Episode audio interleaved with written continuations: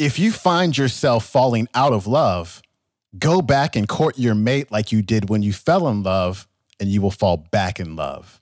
And that is the quote of the day.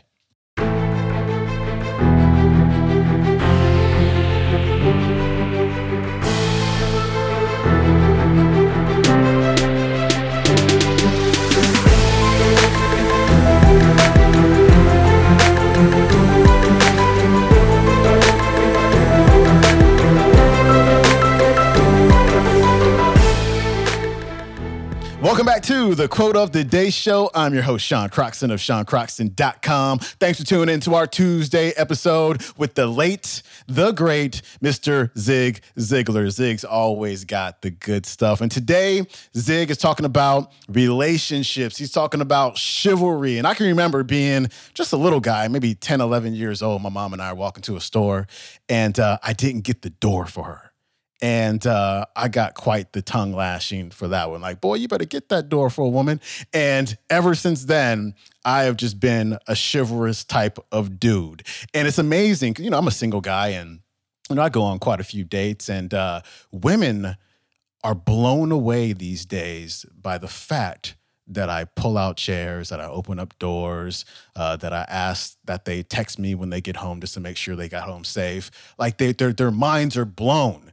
And it's a trip how in this day and age, like men are no longer chivalrous for the most part. I'm just speaking in generalities, but for the most part, that's true. And I think our women deserve so much more. And so listen up as Zig talks about this topic, and I will see you on the backside. Want to have a beautiful relationship? Want to have an exciting marriage?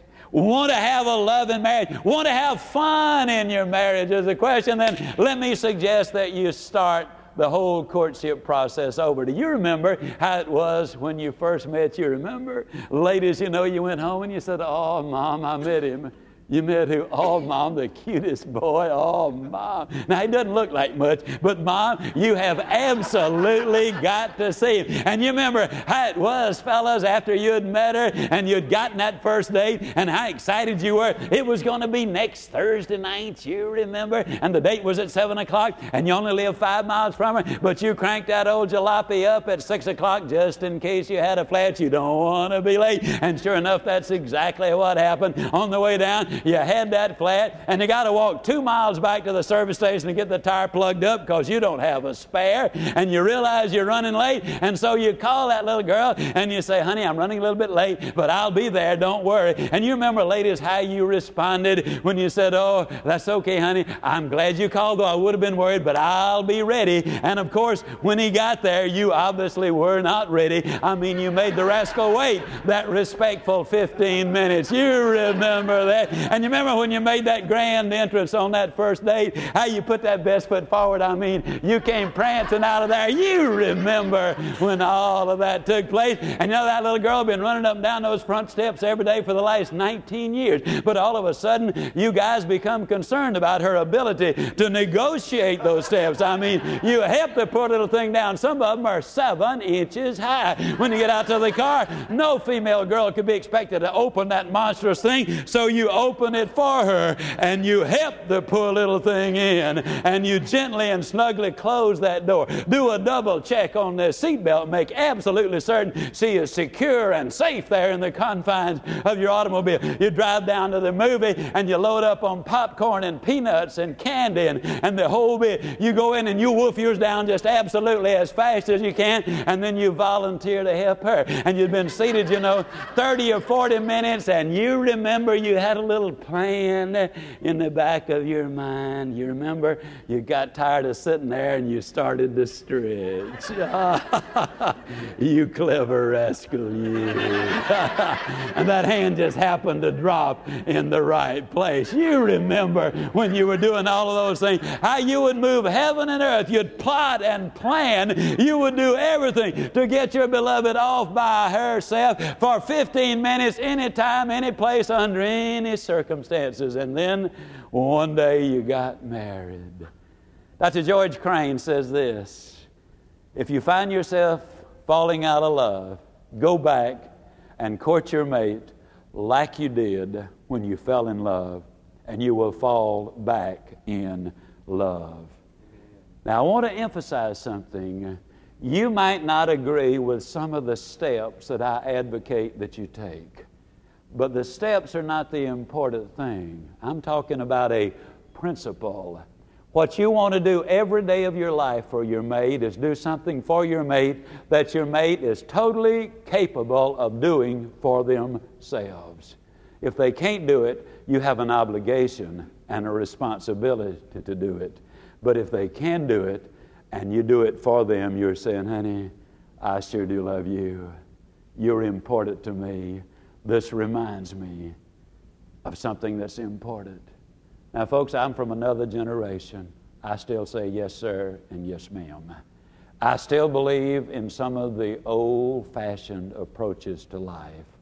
For example, in all the years the redhead and I have been married, I honestly don't think she's opened the car door for herself a dozen times when I was there. Now, obviously, she's capable of opening that car door. That's a simple thing to do.